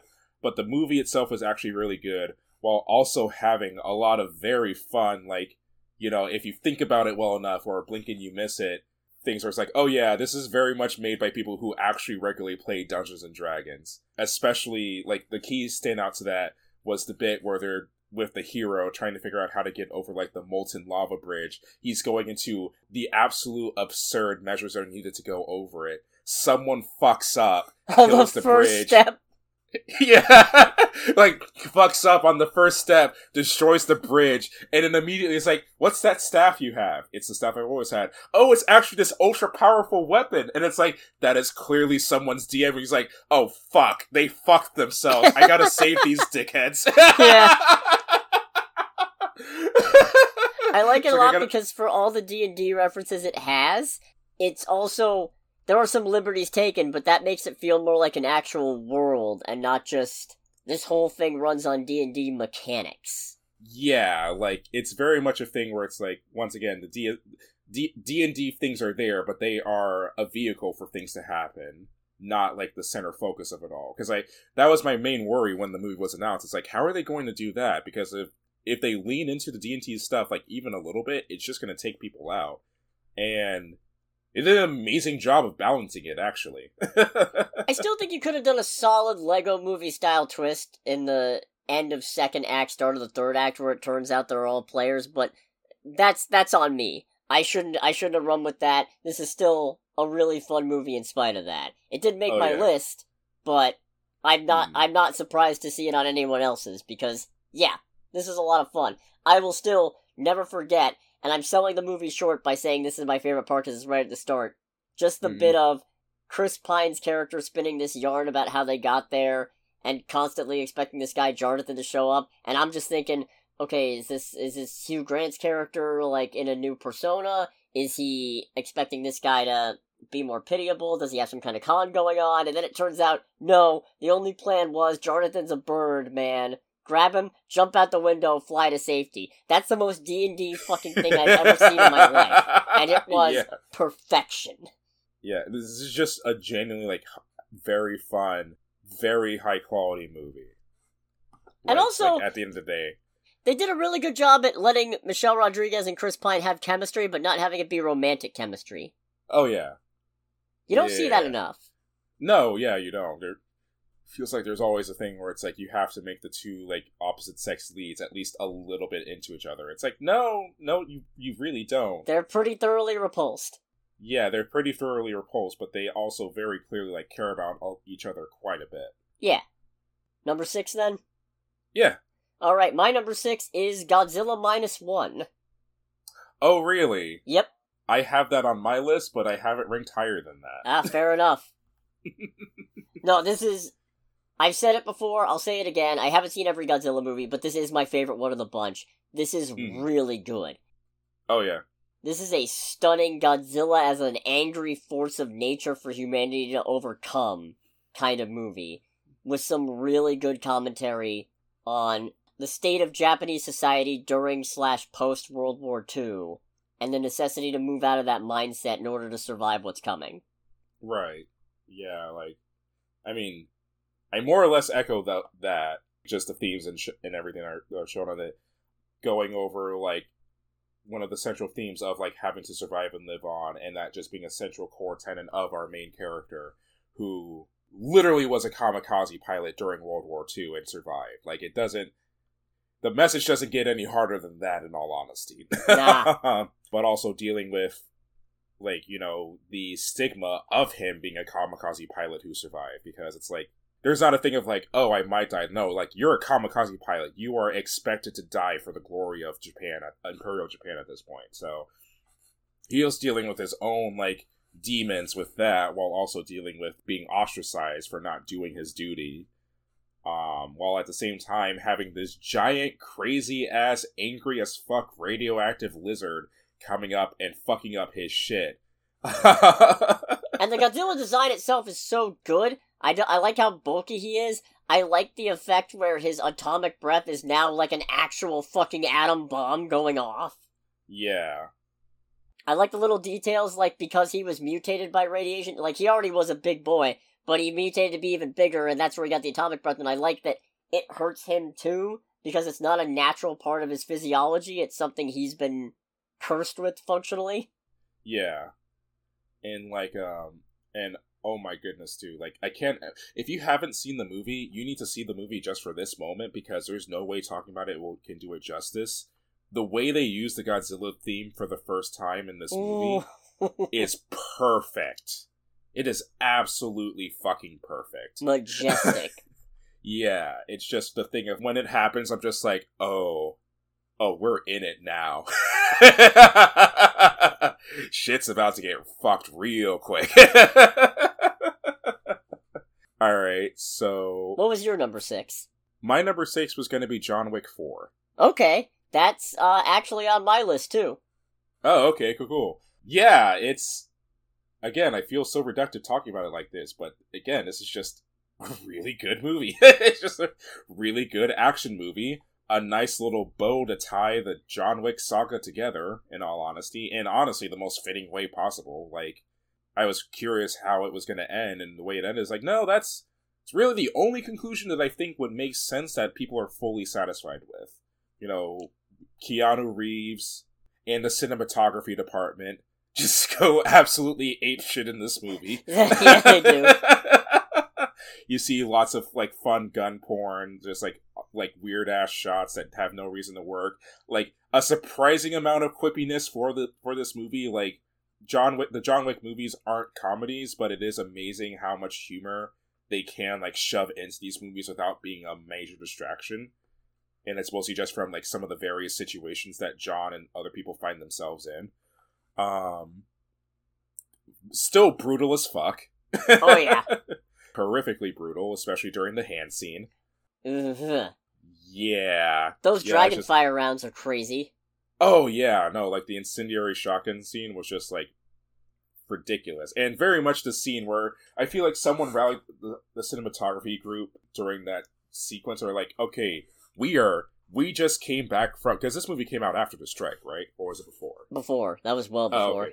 Oh, okay. I imagine if there were murmurs of it being talked about at that point, it's like, no, we need to show them why we're important. We need to make it clear, y'all. And we're going to show it with this, like, complete, like, 5-minute single shot of John Wick just clearing rooms with this fire-breathing shotgun. And... not missing a single beat in all of it. It really is amazing how I didn't start watching the John Wicks until I think before 3 came out, or maybe after 3, and when I first saw a trailer for 3, I thought, this looks fucking stupid. And yet, this is the only movie franchise I can think of that has 4 films where all of them are great. There is not a dud among them. Yeah. They're just all really fucking good. Which never happens, and it's very much a thing where I feel like if they really truly wanted to, this could be, and I'm so happy they're not doing this, by the way, this could very much be like a Fast and Furious franchise situation, because it's like, these movies are running out on nothing but like just wonderful press and goodwill and all that. They could pump out 10 of these movies if they wanted to, and at least from what I've seen, at least any movies that have John Wick focused as the character, it doesn't seem like they're going to go any farther than this. And I'm genuinely very happy about that. Yeah, we know the Ballerina spinoff with Ana de Armas is coming. I think they've said a John Wick 5 is happening, but I don't know what that means. They haven't really said anything. Right. So, who knows? If the main John Wick series ended here, this would be absolutely perfect. Oh yeah, like this is a perfect ending for it. Even though I'm sure there's temptation for it, there does not need to be another John Wick with Keanu Reeves John Wick being the main character. Nah. Like, maybe you could get away with it if you did, like, some kind of prequel, but you really don't need it. Yeah. Either that, or I could see it being where if they want to carry on John Wick, they could maybe... I could see them getting away with, like, a James Bond situation. It would be a lot harder to pull off, I feel like, but I could see them at least giving it a shot. I don't see John Wick being a... title. I could see Baba Yaga maybe becoming one, but... Yeah, that's fair. But no, this movie phenomenal. I love it. Alrighty. My number 5 was Asteroid City. Oh, real? Oh, now I feel bad. No, because, like, okay, I know that part of the whole... Because I still don't fully know what this movie's about, except that it's about, you don't need to know what something's about, because not everything has that meaning. Life just goes on. Just keep doing the play. Yeah. But this is an example of where style for me can go a long way. And this movie is very stylistic in its choices. It is very deliberate. And it's bright, it's colorful, but it's all to a point. And it's all to a purpose, and that purpose is amazing. The fact that in the first 5 minutes this movie completely flipped my expectations of what it was going to be on its head is astounding. And of course, it's got a phenomenal cast who are all doing amazing. Yeah. Yeah, this was a really good movie. Yeah, no, it's a good movie. It's very clearly... The takeaway I got from the movie after watching it is that this is very clearly a movie, especially with the cast that they got, where this is a movie made by people who love performing. Yeah. Everyone in this is like, you know, it's not even just movies, it's like plays or Broadway or music or what have you. It's like, everyone who's in this is very clearly someone I would associate with, like, yeah, these are actors and actresses who love their art. And this is very much a movie where it's just like, because I don't think the movie did very well, if I remember correctly, financially at least, but it's very clearly the thing where it's like, oh no, they're in this because this is clearly their whole we love what we do movie. And it doesn't hurt that it's a Wes Anderson movie, who is a prestigious director who makes really great movies in general. So it's like, yeah, people are going to jump at the chance to do this, and they're going to do their absolute best with it. Yeah. And it sounds like, and I hope this is true, it sounds like Wes Anderson's a great guy to work with, so... Oh yeah, even better.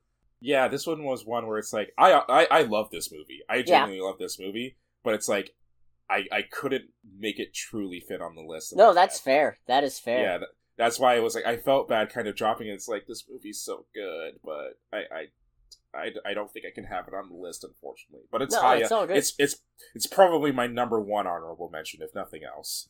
Cool. What was your number 5? So this one's kind of frustrating because I'm looking at it, and numbers 3 through 5 are constantly changing places in my head. Oh boy. Yeah. So, like, yeah, I can't really decide. Do you want me to just name off all 3 that are in this category? You know what? Might as well, I guess. So, in just occupying slots 3 through 5 and changing positions every 10 seconds are Godzilla -1, Guardians 3, and the Mario movie. Okay. Yeah, so Godzilla -1, we already talked about that. Not really much more to add on to there. Guardians 3 is quality. For me personally, I would say the best Marvel movie we got this year. Oh, hands down. Yeah, like absolutely hands down. Just goes all over the place, both in terms of display and emotion. Like, because you still have the seriousness of Guardians, or the silliness of Guardians, with actually, I'd say some of the most, like, serious bits of any Marvel movie. And by far and away, the most serious bits of any of the Guardians movies, for sure. Because, like, this movie gets sad. Yeah. Really fucking sad in a lot of places. But it gets sad with reason. Everything, even though a lot of those reasons are fresh and newly introduced, hits like a truck. It just does a wonderful job framing it all without it feeling like, you know, pretentious or anything like that. And actually has a genuinely good ending, at least in the sense of it actually ties everything together. A lot of the Marvel movies, I feel like... Well, granted, a lot of them don't really have endings. Even the ones that have... Even the stories that have ended, per se, I feel like a lot of them, more often than not, are left open-ended for the most part. Right. This one is actually conclusive. Or at least conclusive for this iteration of the Guardians. It's like, yeah, these guys are done. There's going to be more Guardians later, but not these guys. Their stories have come to a close, and I do genuinely, like, appreciate that quite a bit. Fair. I'd say more about it, but it is higher up on my list, so I'm going to save that for then. Yeah, and then I'll just quickly... Well, I don't know, does it fuck you up if I quickly talk about Mario movie? No, go for it. It's not on my list, so... Oh, okay, cool. And then the Mario movie, which I would probably say is... It is tied with my number 2 for being, like, the most fun movie of the year. And I probably gave away my number 2 saying that. Oh, wow. I can imagine now. Yeah. Thinking about it. I think I've got the rest of your list pinned down now. Yeah. No, it's genuinely just such a wonderful, fun movie that honestly... So I didn't grow up with Nintendo stuff. I grew up with PlayStation. I did not play Nintendo things. I absolutely did not play Mario games. But, man, this is just genuinely such a... Just a genuinely, like, good video game movie. Like, it's probably one of, if not the best video game movie I've personally ever seen. And it's still... While still being very approachable, I love... I love what they did with how people were freaking about Chris Pratt playing Mario and the accent and all that. How they just basically kill it in the first, like, 5 minutes of the movie. Yeah. While still having some genuinely good storytelling. All the actors and voice actors do, it like, a genuinely pretty good job. While still having a lot of references and things where it's like there's, if you've never played any of the Mario games or don't know anything about Mario or Nintendo, you'll still have a good time with this.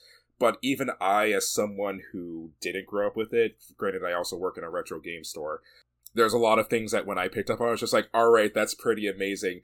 I got very angry at the blue shell. Yeah, I bet. Like, when that happened, I audibly said, dude, fuck you. I got very mad at the blue shell, and I feel like I'm not alone in that. I feel like maybe the Mario Brothers movie isn't on this list for me just because it's been a while since I've seen it, and I probably should fix that. Maybe it'd be higher, maybe it'd be on here, but I don't know. I felt like this was a good start. This was better than I expected a Mario Brothers movie to be, especially one by Illumination. It just didn't clinch it for me. I very much get the good start and all that. I personally don't think there needs to be more of these movies, although I know that Nintendo doesn't see that, because isn't this movie, like, the second or third highest-grossing movie of the year, I believe. Yeah, both Nintendo and Illumination, if I had to guess, very much don't see it that way.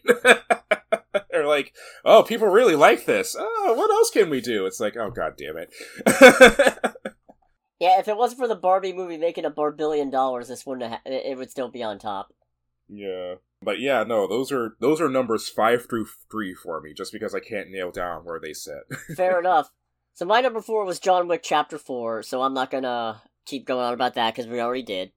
Okay. My number 3, and I suspect this is probably in your top 2, my number 3 was Oppenheimer. Okay. It is in my top 2. Alright, cool. I'm learning. And honestly, y'all could probably guess what my other 2 are. But I mean, I gave one away. Yeah, right. No, Oppenheimer, I am staggered at how much I wasn't really looking forward to that one, and I was kind of seeing it out of a sense of, well, the Barbenheimer thing is a thing, and I can't not. Mm-hmm. So let me go ahead and see this. And I was shattered. Oh, yeah. Both in terms of how good it was, and also, as I described in a previous episode when we reviewed it, that feeling of existential dread that you owe your entire existence as you know it to one singular, massive, terrible thing. And then it gets even worse when you extrapolate out and realize, actually, it's an entire chain of awful, terrible things that led to this awful, terrible thing that has defined the entire course of history as you know it. It's not hyperbole to say it's like this movie centers on a singular device that has literally shaped the entire society as we know since at least the two of us have been alive. Right. Front and center. And on top of that, again, it's another movie with an absolutely staggering cast doing brilliant performances, some of the best I've seen from any of them, including Robert Downey Jr., including Cillian Murphy. Florence Pugh's really good in this. I still can't believe Josh Peck is in this, and I wasn't able to pin down who. Yeah. It was like... Something, like, very oddly made me happy about Josh Peck being in this, because it's like, I know he has done a lot more serious roles, like, I know he doesn't always do comedy stuff, but it is a thing of, like, you know what, I'm glad to see him actually been in a fully serious movie. Yeah. That made me happy. Rami Malek's in this, Kenneth Branagh, just absolutely crazy, absolutely crazy. The bomb itself is almost a character in the lead up to its test run. Mm-hmm. Just, it's amazingly shot. The sound editing is way better than the last Nolan movie I saw. Yeah, it is. Like, not even close.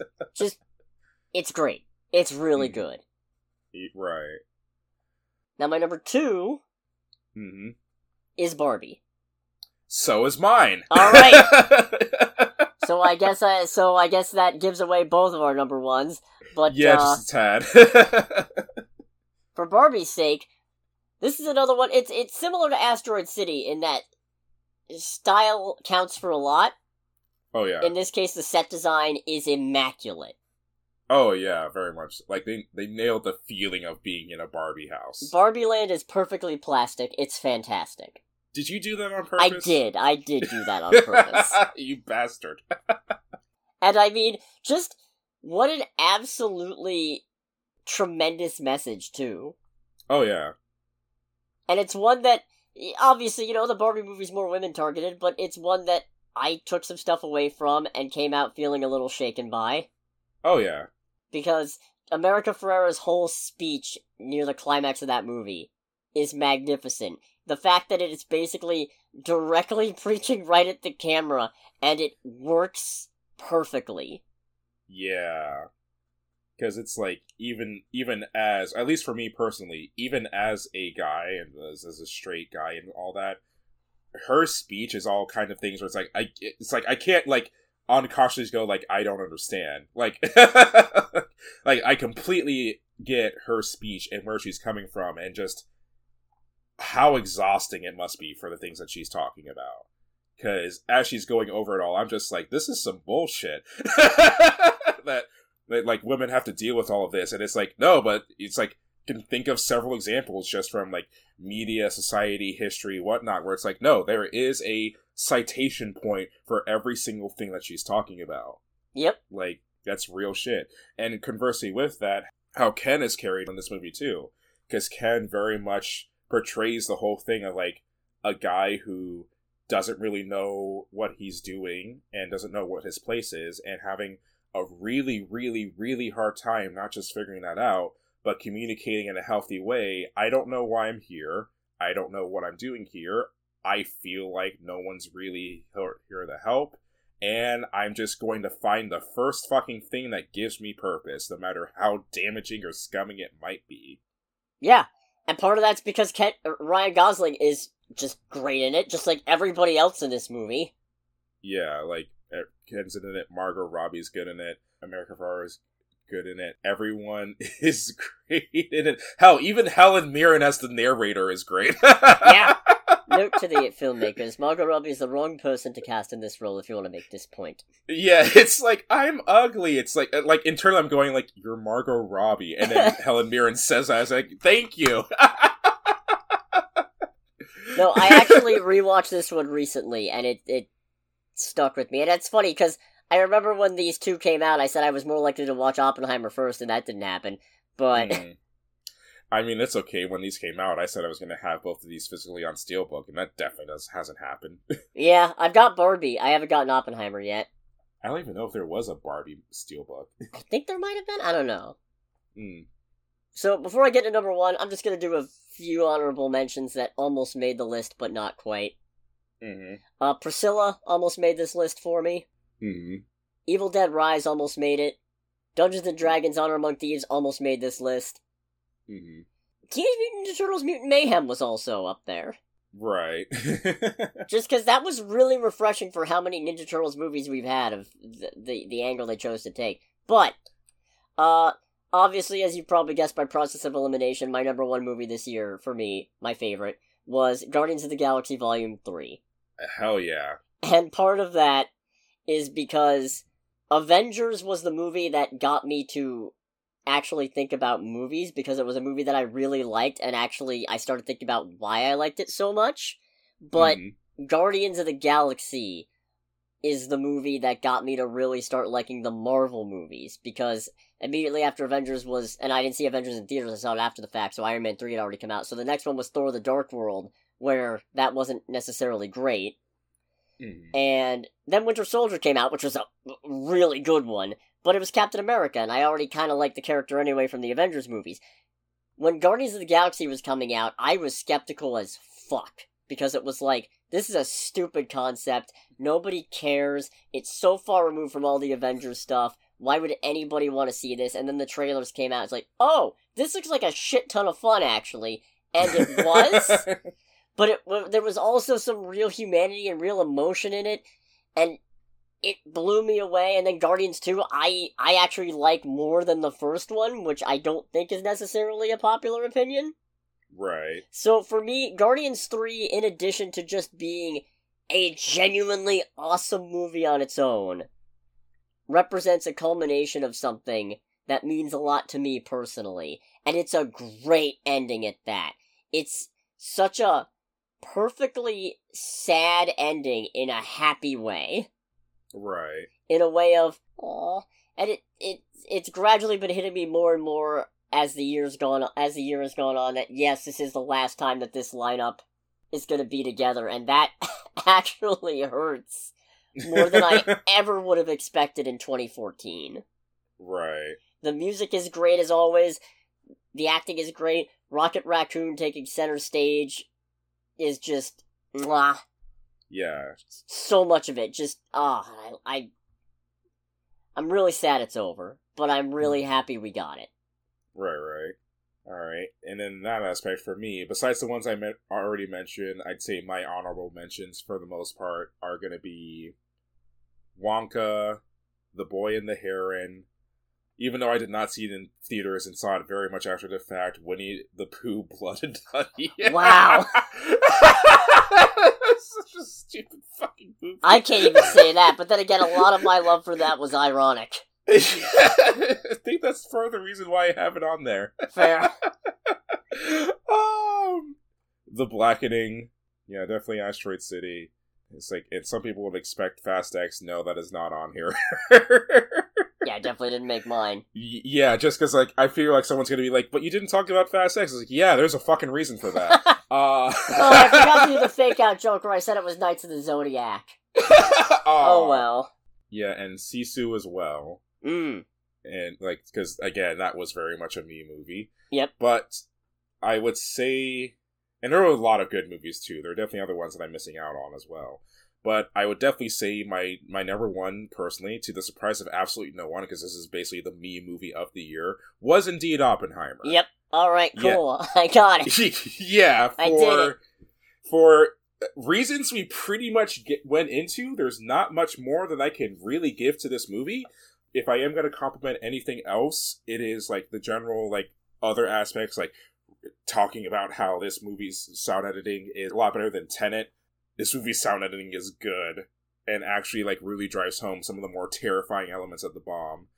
And also talking about, like, how much the bomb has influenced society as we know it and our respective lives. Like, the thing about the movie that still does not leave me is how, even though it's just an object that everyone is working around and working on, when the bomb is on the screen, the test bomb is on the screen, it is impossible to ignore. Yeah. The people who, like, put it together and, like, do the cinematography and all that did an amazing job just making it where it's like, even if it's not completely in focus, you know it's there and it's impossible to ignore. And the lighting is done in such a great way in so many scenes where it's genuinely just a terrifying object. Aesthetically speaking, just looking at it, it looks like nothing but just a giant metal ball.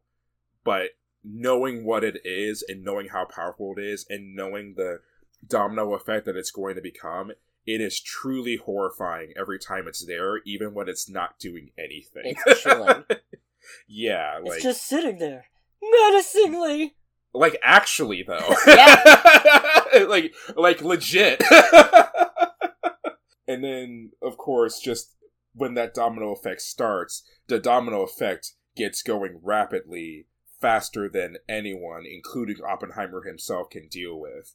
And it's like, all right, now we have to think about, wait, what do you mean, Russia? What do you mean you have to think about Russia? Wait, oh, wait, I'm being, like, called by the government about my loyalty? Wait, whoa, hey, it's like just everything going apeshit right after those tests and after the end of the war. It's like, one might say they really dropped the bomb on him. Yeah. And just the rapid series of consequences that took place after that. And it's like, some would look at that and go, it's like, oh, they're just drumming it up for the movie. It's like, no, that's what happens when, like, literally world-changing events happen. Yep. Is that people are scrambling to figure out what to do and what's going on and what the next thing is. Because for some of those people, their life and the lives of hundreds of thousands of people literally depend on it. True. So, yeah, between that and the things we already talked about, #1 movie of the year for me personally. Fair. So yeah, that was 2023 in a nutshell for us. Oh, yeah. Here's the 2024, where a bunch of blockbusters got pushed back because the writers and actors had to go on strike to get a livable wage, and hopefully some other benefits. We'll see. Yeah, to not have their jobs communicated by a fucking eye. And that might not have even worked out, but I guess we'll find out. Oh, yeah. In any case, thanks so much for listening, everybody. This has been one heck of a year, obviously. Oh, yeah. But we're getting close to triple-digit subscribers, which I'm actually genuinely psyched for. Yay! Thank you for subscribing and sticking with our nonsense. Yeah, if you listen to this and you're enjoying it, make sure to like, comment, share it around, because that's the main way other people find it, because obviously at this subscriber count, the YouTube algorithm isn't helping too much. Oh, you fuck no. Nope, absolutely not. Next week, we actually have a couple options. One is Night Swim. No. And the other is a thriller called Some Other Woman, starring, among other people, Tom Felton. Oh, maybe. But regardless of what we check out next week, and I might try to, I'm genuinely going to try to shoot for both at this point, because it's not a resolution, because resolutions are made to be broken, but with the year resetting and with so many bigger movies getting pushed back, this is the year where I start checking out more stuff just because I feel like it. Right. And not just because I think it'd be interesting to cover here. But regardless of that, this has been Under the Bridge with Cody, a.k.a. the Scarlet Troll. And with Greg, a.k.a. Greg. And we'll catch you guys next week. Happy New Year, everybody. Bye. Bye.